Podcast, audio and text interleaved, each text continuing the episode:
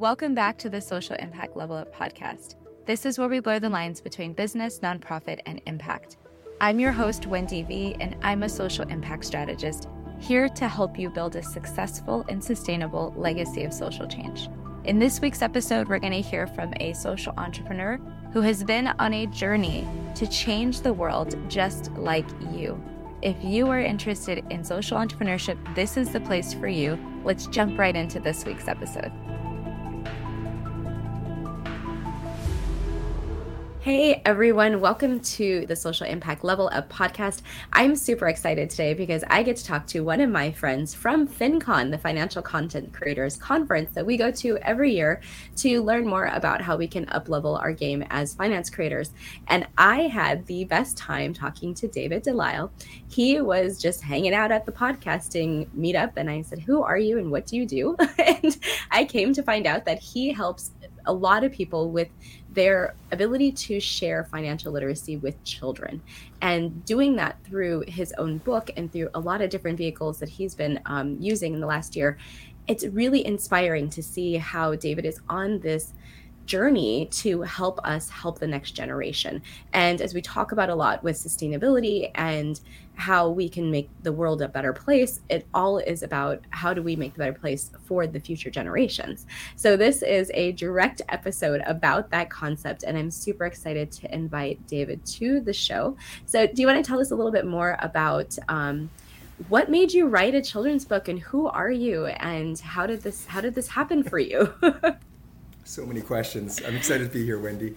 Um, so I, I mean, we met at FinCon. I am a finance nerd. So I started getting into finance when I was like eleven and reading all those different, reading books by like Peter Lynch and about stock markets and value investing. So I've always been a finance nerd, um, but I've realized most people aren't. And so I've been investing for, I mean, over thirty years now, being a finance nerd. And I've got two young boys, and they're getting a little older, so it was sort of at a point where I was like, just want to pass down some lessons to them. And I realized that a lot of the lessons I want to pass down were around money and finance, because I look at it a little bit differently than most people. And then in doing that, it just evolved into this book. I was working, I was volunteering at their my children's library, watching all the kids reading graphic novels, and I saw how much excitement they had just reading these graphic novels, and I realized, like, here's something where I could take something I'm passionate about, but most people aren't, put in a format that people will get, and just deliver this message in a fun way. Because I think that's the thing is, when we think of finance, most people, they start thinking like charts and money and macroeconomics. And I mean, I do as well, because I love this stuff. But that's overwhelming for most people. And really, it's not that difficult. And so I tried to simplify it into what's the mindset, what's the habits. And to be honest, the rest doesn't really matter. So it is a children's book. But to be honest, it it's meant for adults. It's just the adults don't get it. So I want to teach the kids so they can teach the adults. It's almost like a vehicle that the parents and the young person can come into this conversation with the assumption that the young person is the one learning, but really the parent is going to go on in the journey with them, essentially. For sure. And typically that's what happens. I mean, the parents come in just easy. They're just reading the book. And then I hear back from them, "Oh my God, I just learned X Y Z, or I should be doing this, or I didn't even think of things that way," because it's just basic habits, and and that's really what's important. I mean, those those habits when it comes to finance and the mindset around it, I mean, that's like ninety-five percent of it. And I think that's the thing as well, is when I was um, trying to reflect on what I wanted to teach, it was a bit of a wake-up call for me, because I've overcomplicated things because I love it so much. And if I just simplified and made things a little bit easier and stopped thinking about money as much and put it on autopilot, the savings, the investings, everything else, it would have been, I would have probably done just as well, and I wouldn't have had all that stress. So I realized how much of it is noise, and we get in our own way most of the time. Yeah, and if you're trying to then do something for your children, you're going to pass down your habits. So it's like your children are definitely going to learn, you know, your style of managing money versus maybe the best way they could, or even something that's helpful on autopilot. So I could I could see how that would um, that would that would translate really well into, you know, a book comes in, an experience comes in that you do together, and then the habits could co-change, or at least a young person will know there's another way to do things. For sure. And that's the thing, is it's just bringing that awareness. So trying to take away so much judgment, because there's so much sort of feelings and judgment, and there's a right way and there's a wrong way when it comes to money. And this is just, no, here's some ideas. Here's another way of thinking about it. Doesn't mean it's the right way, but it's another way. And, and really my goal in a perfect world would be someone would read the book, follow the habits in the mindset, and get to a point where they don't think about money at all. I mean, that's that's my goal. Like, to me, that's financial mm-hmm. freedom, is not thinking about money at all. Yeah, yeah, not having like the burden or the worry, or, you know, and that's a complete shift of money mindset for a lot of people, to not worry about money. Because, and I think I had heard this stat uh, like recently where it was only forty-two percent of people have some sort of worry or anxiety around money. And I'm like, that seems really low. I feel like it's like one hundred percent of people at some point have experienced that. Um, so to put things on autopilot, make it easier for yourself. That's a great tip. Can you tell us a little bit more about, you know, what is the awesome stuff, and why should parents be teaching this to, to their young children or to their to their young people? Um, because I think that some parents might just not even think that this is something they need to actively teach. Yeah. So so with the book, so basically in the book, a young boy goes on a journey and learns, you know, really only four key lessons, golden rules of money. And the first lesson is only buy the awesome stuff. And the reason that's the first lesson, and this is a really important lesson, and really why I'm doing this at all, is this is basically focusing on why you want money in the first place. Because everyone, when we start talking about it or learning about it or teaching it, we're always wondering how to have more, how to have more. And there's nothing wrong with having more, but if it's the only lesson we've ever learned, it doesn't matter how much we achieve, we're always still chasing more, because that's all we know. And the awesome stuff gets you back into what really is important to you as the the first lesson, and just the the, the basis and the framework for everything else. And what's really fun is even five-year-olds can get this, because when you hear it, even as adults, I'm sure we're like, ah, I know what my awesome stuff is, I know what I want to buy next, I know where I spend money. But it's a little bit more than that, and it's just getting in touch with really what lights you up. And like, if I started talking to someone, you should feel it in your body. It should be one of those things that you get really excited about. And same with our kids. So they might say, oh, I love, you know, Pokemon cars, cards, or I love Lego, or I love trucks. And so they just want more, and all of those that they can get. And as parents, we get that.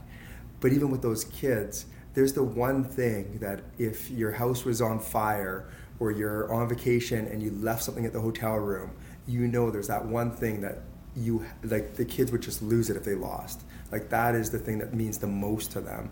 And as adults, we're the same. So it's it's really getting in touch with what that is, and then recognizing that it's different for everyone. So it's it's a fun conversation to have as a family, because then you can start talking about what your awesome stuff is for you and your family and everyone. Like, I mean, I'd be curious to know what, what your awesome stuff is for you, Wendy.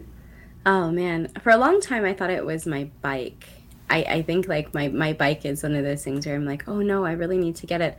But then I, I stopped riding it as much, so it kind of like devalued itself. So now I'm like, oh my God, my awesome stuff is probably my, my hard drive that goes with my business. Because if I, if I don't have that in a fire, I'm really, really screwed. But uh, but that's no fun. So I'm going to go back to the bike.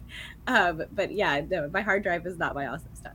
Um, and I think that it's it's a, it's an interesting concept, because it, it invites you to really um, focus in on the embodiment of your your things, right? Because sometimes we just have things around us, and even if you're like on the, the hoarding spectrum, you have like a lot of things around you, but um, people might buy stuff and it doesn't necessarily have any sentimental value or any meaning. But what you're kind of saying is, well, there's meaning in some of the, the things that we have, and if you connect with it, you'll you'll notice. And that is a really great tip. Do, are there other tips in the book that um, for parents that you want to just share with the audience? Yeah, um, real quickly on the awesome stuff though, yeah. Like it's some of it. It's not just about um, getting in touch with the things that you really love as well. It's just noticing how much those things do bring you happiness.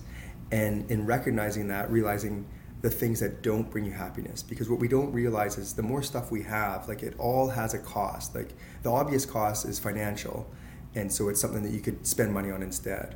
but it also takes up time to buy that item, time to maintain it, takes up headspace. Like you said, like if you're a hoarder, there's there's you've got to store this, and then there's it's around you, so you see it. So there's a distraction. Like the, everything has a bit of a cost to it. So once you start recognizing what really makes you happy, you also recognize what doesn't make you happy, and so it just sort of streamlines your life towards what really lights you up. So that's that's what gets fun with it, and it, and it can be experiences as well. It doesn't have to be things, but, mm-hmm. but I just want to you know make that point. Uh, yeah, no, then, that's great. Um, but then getting back to parents, I mean, the one of the easiest things we can start doing with our kids is just talking about money, because we tend to not talk about it. It's one of these taboo subjects. We're always worried about it, or we don't know what to say, or maybe we don't want to teach them wrong, the wrong things. But at the same time, like a common value most parents would say that they want to teach their kids is the value of money. Like that's just a, that's what they're wanting, like how to save and the value of money. But the thing is, is we don't tell them how much things cost. We don't talk about money. So there's absolutely no way they can learn the value of money if they don't know how much that burger cost, or how much you put, how much the gas costs, or your vehicle, or your house, or all these things. So just having a conversation of letting them know how much things actually cost, and talking about money in that way, and, and not in a judgy way or a guilty way. Just, hey, when we go do this thing, we went to the fair. This is how much it costs to go to the fair. This is how much it costs to go to the movies. And just letting them be aware of what those things cost, and then in their own minds they can start equating, okay, a movie costs this and a bike costs this, the movie feels like a rip-off to me because I'd rather have the bike, or whatever it is. Like they don't even have to have the conversation. Just knowing the value of things starts to teach them the value of money. It reminds me of one of my friends. She told me the other day her daughter said, oh well, we can buy that. You have a lot of money, Mom. And it was really funny because her, her mom was like, if she only knew, you know, how, how much it costs to live. And I think that's exactly what you're saying. It's, it can be a perception of, you know, I don't know what it costs to buy something, but it also could be a perception that you have infinite money, parent, because it just comes to you magically. I don't know how, I don't know how much.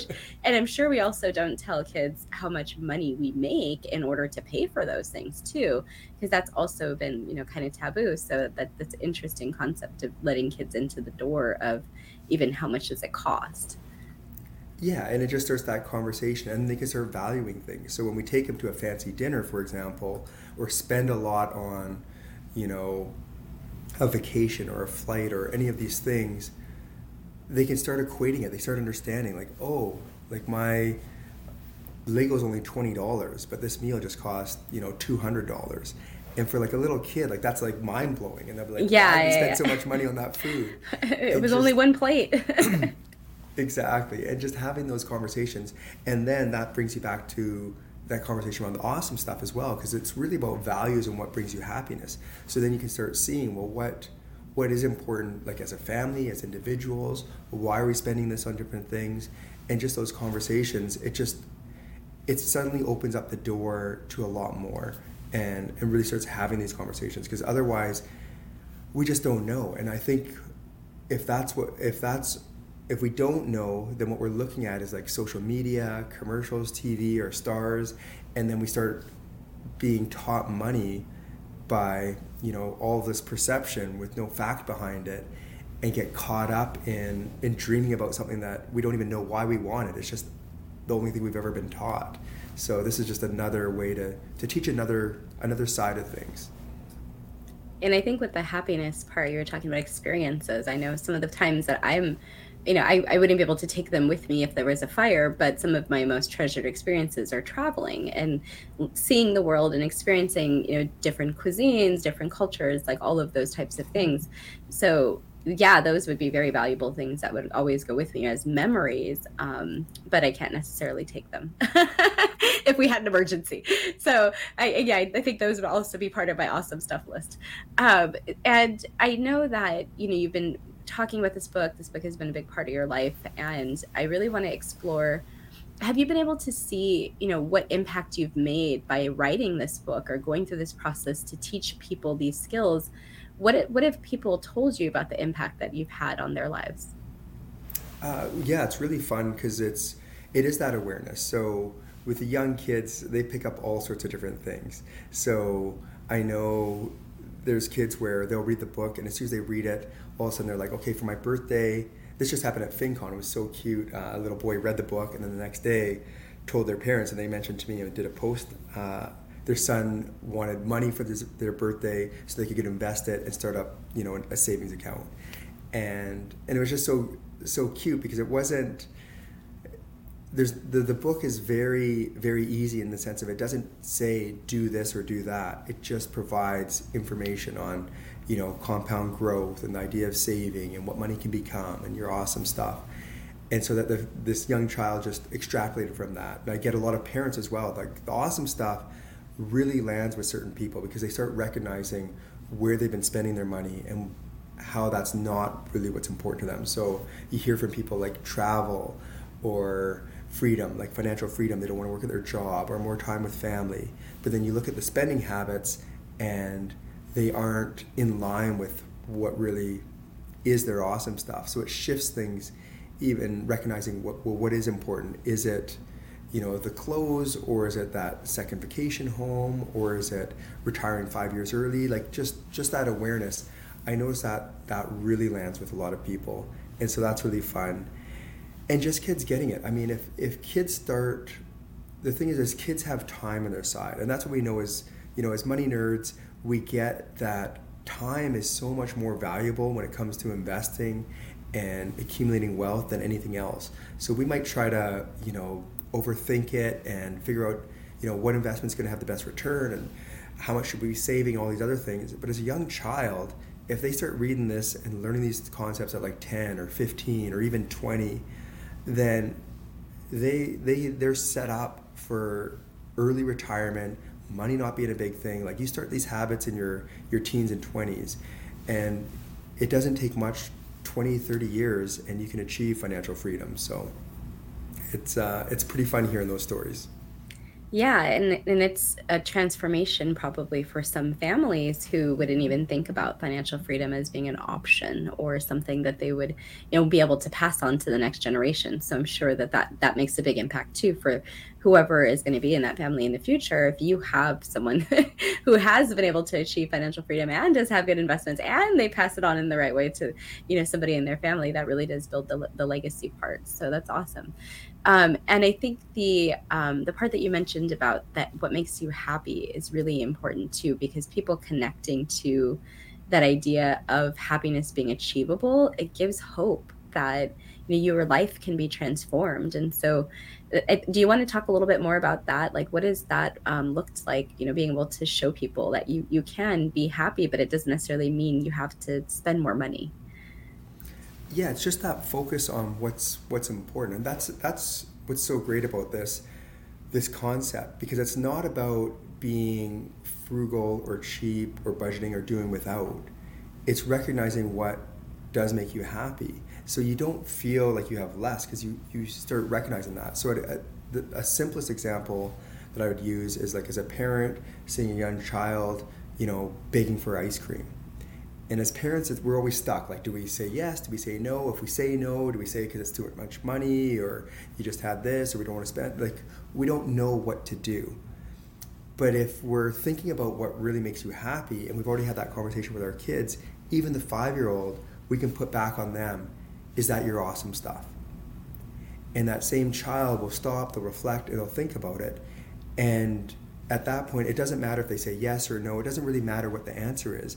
The fact that they reflect on, is this something that really will make me happy? Or did I just walk by and see everyone having ice cream and I thought I wanted to?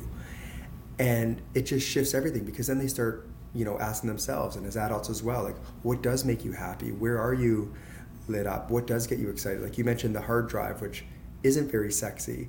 But if I dug a bit deeper, I'm sure it's because it's linked to the show, the impact you're having, the people you're talking to.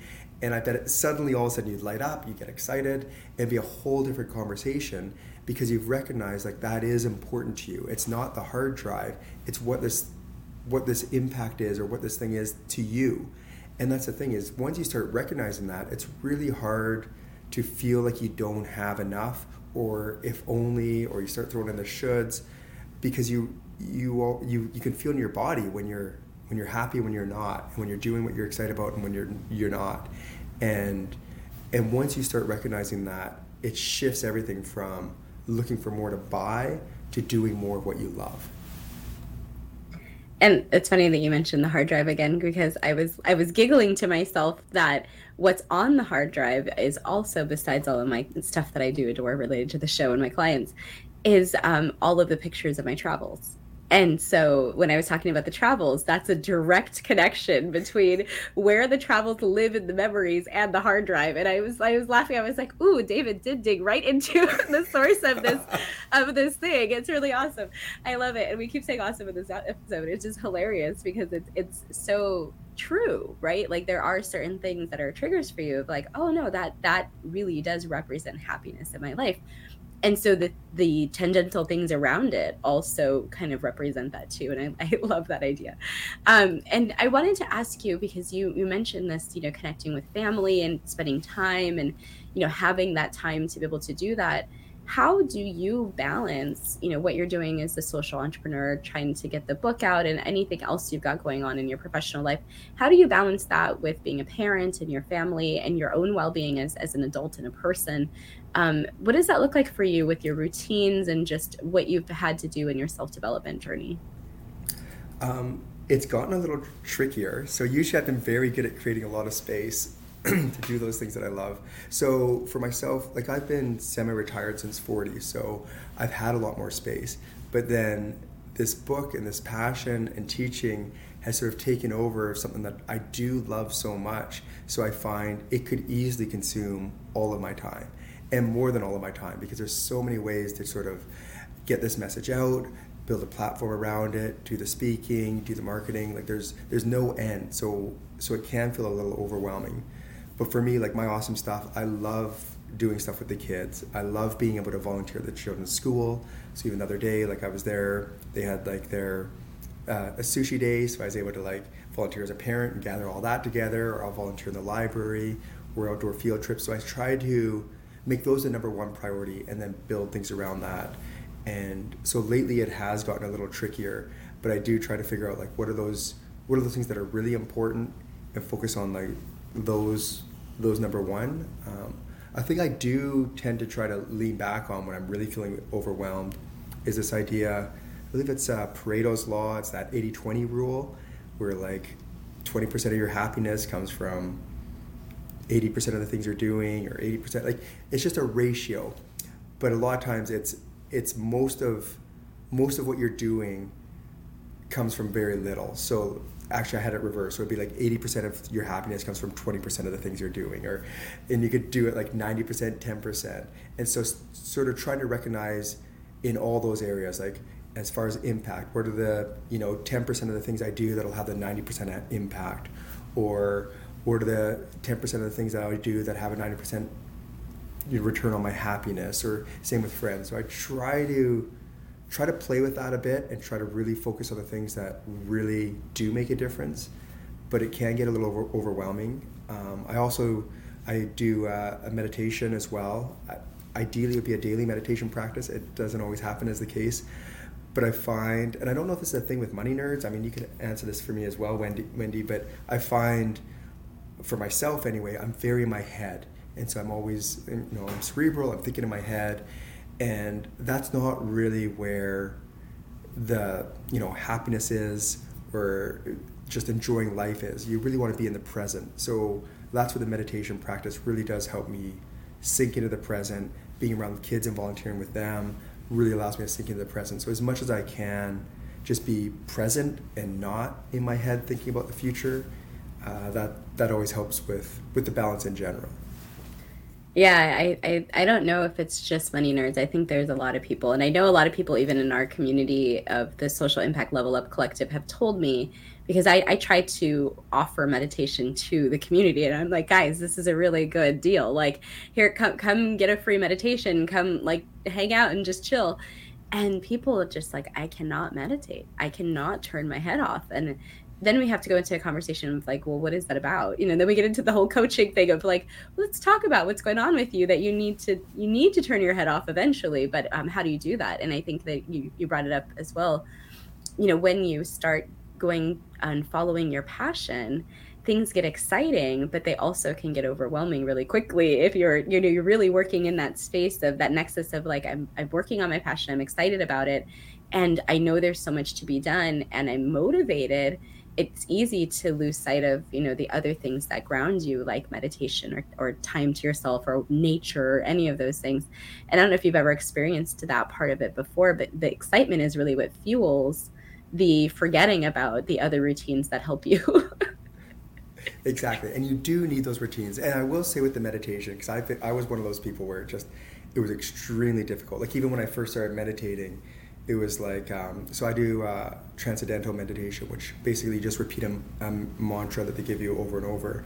And so when I first started doing it, it was almost like just, because my mind would wander. So I just like focus as hard as I could, just mantra, mantra, mantra, like just trying to like not think of anything else. And that's not what meditation is. You know, you're going to get a headache. You're going to hurt yourself. That meditation, your mind is supposed to wander. It's that, but as it wanders, you bring it back to the present again. And it's that bringing it back to the present, that's the entire exercise. So it doesn't matter if your mind wanders the entire time. It's just that act of getting into the habit of bringing it back into the present. And over time, it gets easier and easier. So you'll find yourself just in daily life not always being so distracted and thinking of the next thing. And and I mean, I, so here's a good example. Here's a fun story. I just uh, recently went with my boys to Disneyland. And I don't know if anyone's going to Disneyland post-COVID, but it nah, is... I have not since twenty eighteen. Ridiculous. It's ridiculous. Like, we're, we live on the West Coast uh, in Canada, but we're close to Anaheim and L A. So we go to Disneyland a lot, or we did post uh, pre-COVID. And we, I've been going for years, and just the crowds, the lineups, the chaos, everything's more expensive now. Everything you have to book over again. Like you have to book the park just to get into the park. You can't just show up anymore. Like everything's just chaos. And so I went there with my boys, and I just, the first day, like I was just, it was overwhelming. I was like, I'm not coming back. This is too much. And just, I like to still have fun, but it was one of those trips where, you know, I'm here in Disneyland, happiest place on, you know, on earth, and I'm and I'm forcing it. Like I'm I'm making it fun, but it's it's an effort.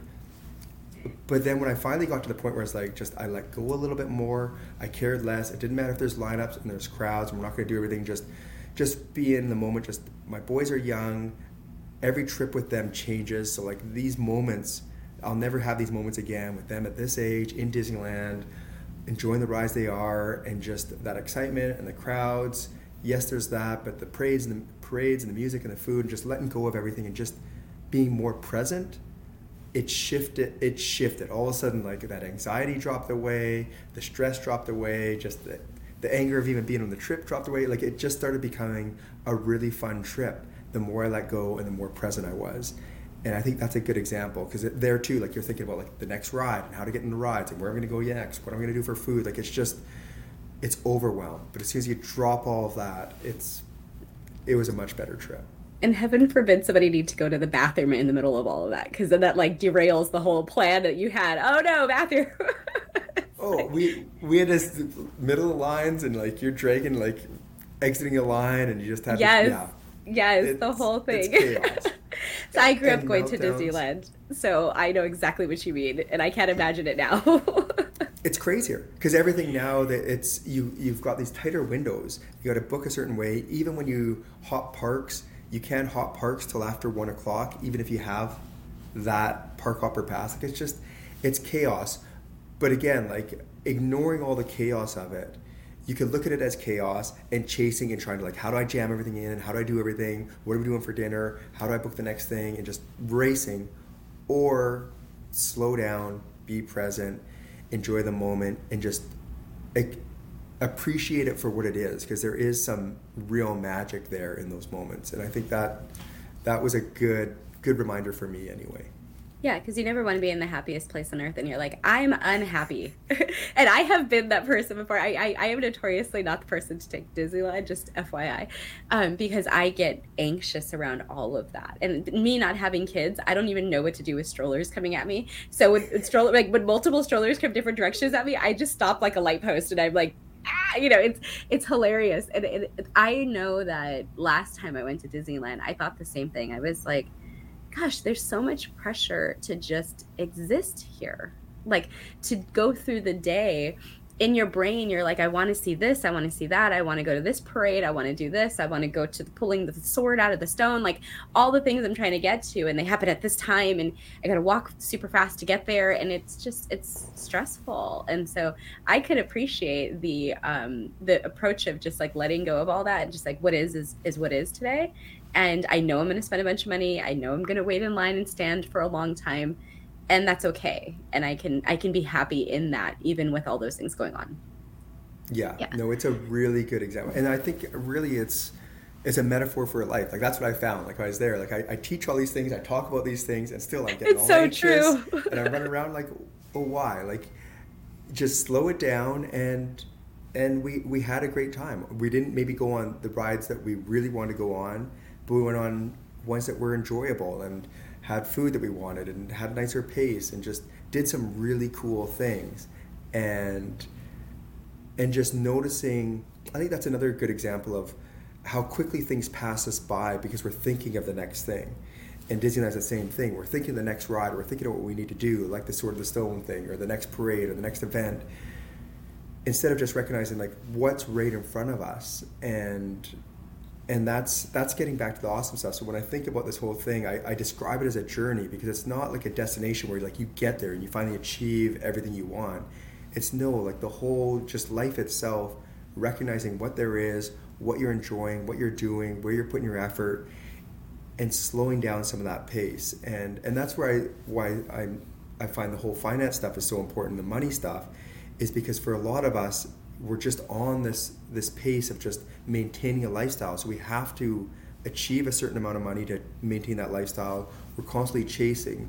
And if we just dial back just a little bit and create a little bit more space financially and in terms of time, all of a sudden, like we'd have that breathing room and really recognize like what we do have. I mean, wherever anyone lives, I'm sure you walk out your front door, people come there on vacation and tour that, you know, your town, your things, and explore, and we take it for granted. It's right there in our backyard. So oh yeah, I live in Washington, D C, so I am the tour guide. When people come here, I so I don't go to the touristy things because I know I'm going to go when somebody comes to visit, and it takes me a while in between things. Like if something opens in between major visits to family and friends, for me to like go see the Museum of the African American Natural, or the sorry, any of the, the Smithsonian's, anything that's opened in the last couple of years, I've gone only when people come.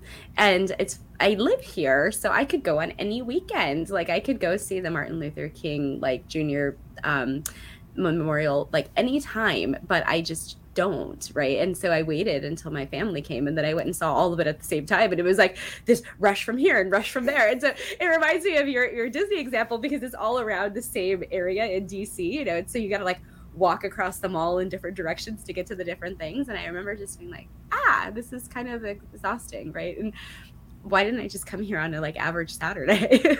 And I, I don't, I don't need my family to be there. I don't need friends to be there. I could just enjoy it. Um, and so I appreciate what you're saying. And I think the happiness part is from collecting those memories and collecting those experiences.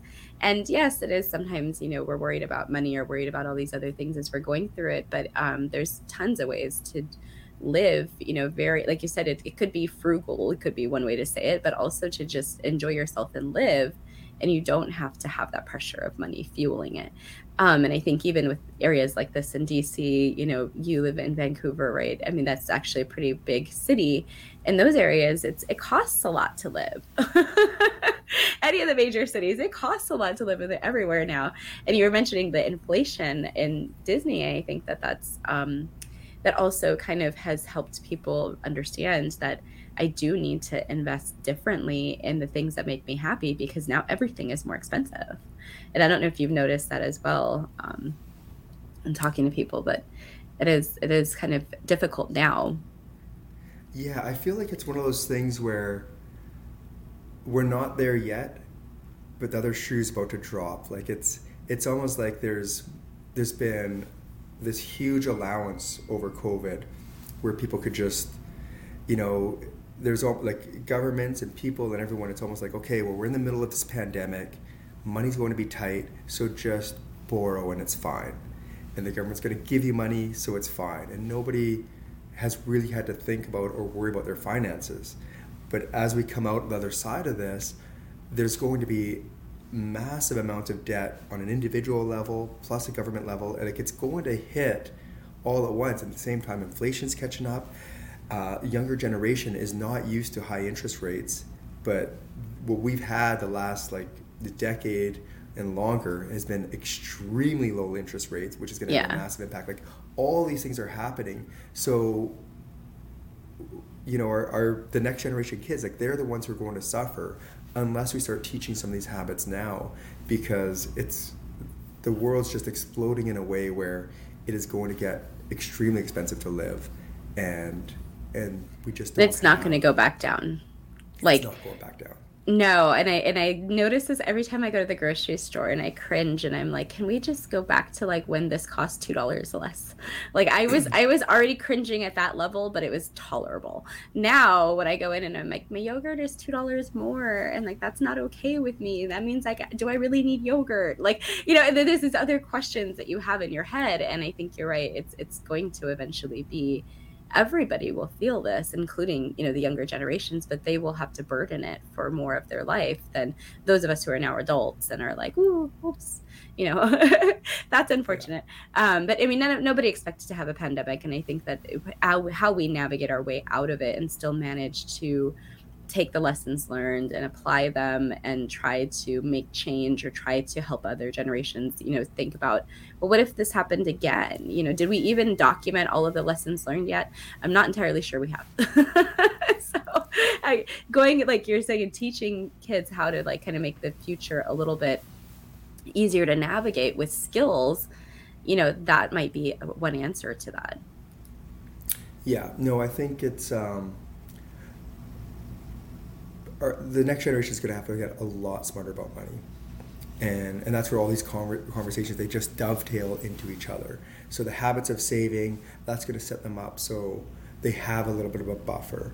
The conversation around the awesome stuff is going to allow them to focus on what's really important, and then a lot of us as well is going to be just adjusting that lifestyle inflation that we all have. And if you recognize, if you just dial that back just a little bit, then you have that space to do these things that you love, not feel tight, weather a pandemic, have your mon- money, you know, creating wealth and growing for you. And it feels hard to do that, but for everybody, it doesn't matter what income you're making or what you're earning or what your lifestyle is, we're almost to a person living to the maximum of our lifestyle. Like that's just what we do. If you have more money, you move into a bigger house or you buy a bigger car or move into a more expensive city. It just, it's automatic. So if we just recognize to dial that back just slightly, and that's the space that we create.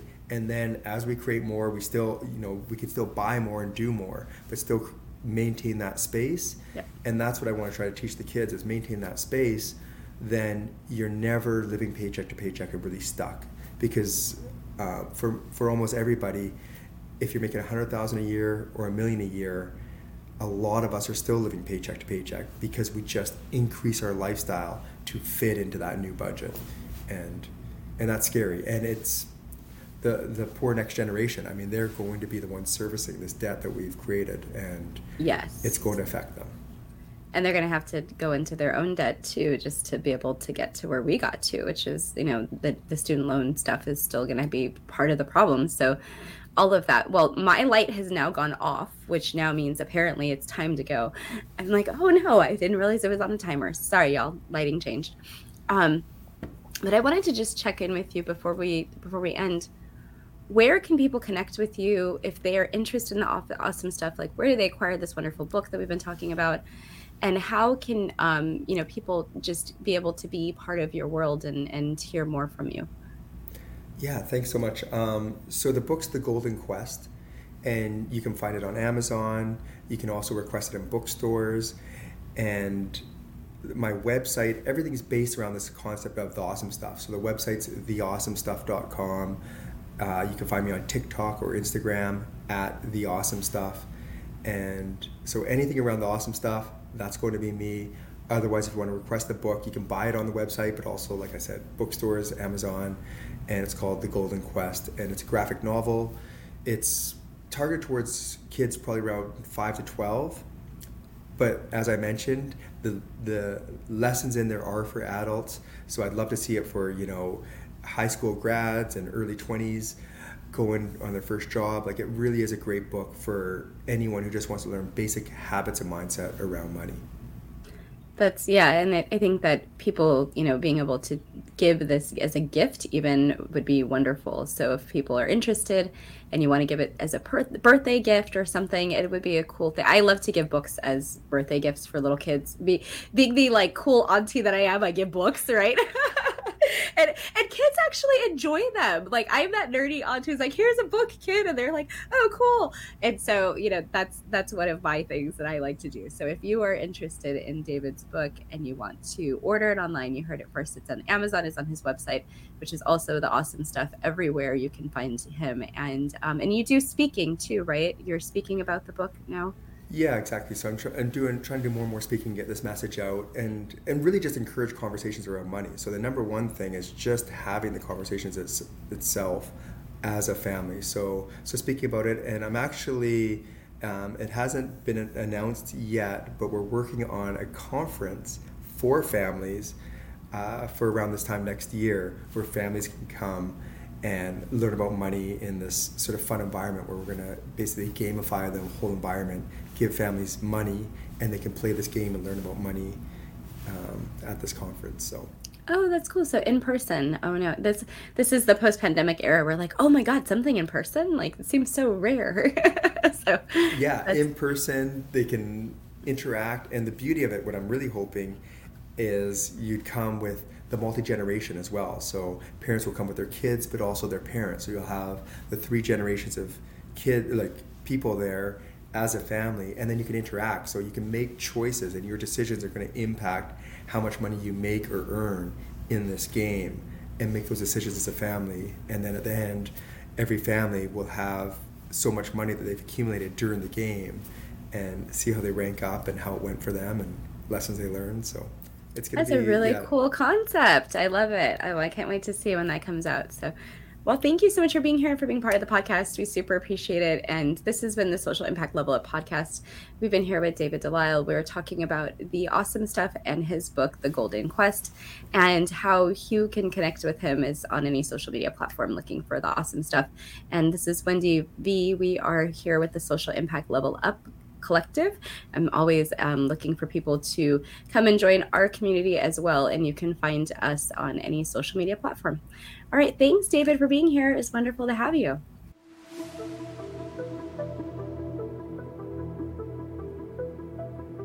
Thank you for joining us for another episode of the Social Impact Level Up podcast. It's been awesome to interview today's guest, and I hope that you leave inspired to take action. If you're looking for any of the information we spoke about, it's probably down in the show notes. Make sure that you're checking them out and you're clicking on any of the links that seem exciting to you. If you are looking for a coach or a consultant to help you with your social impact or your sustainability, reach out to me via my, via my website, hop on my email list, or jump into one of my programs. All of the links are below. So excited to have you as part of the collective. Make sure that you come back and join us for another episode next week.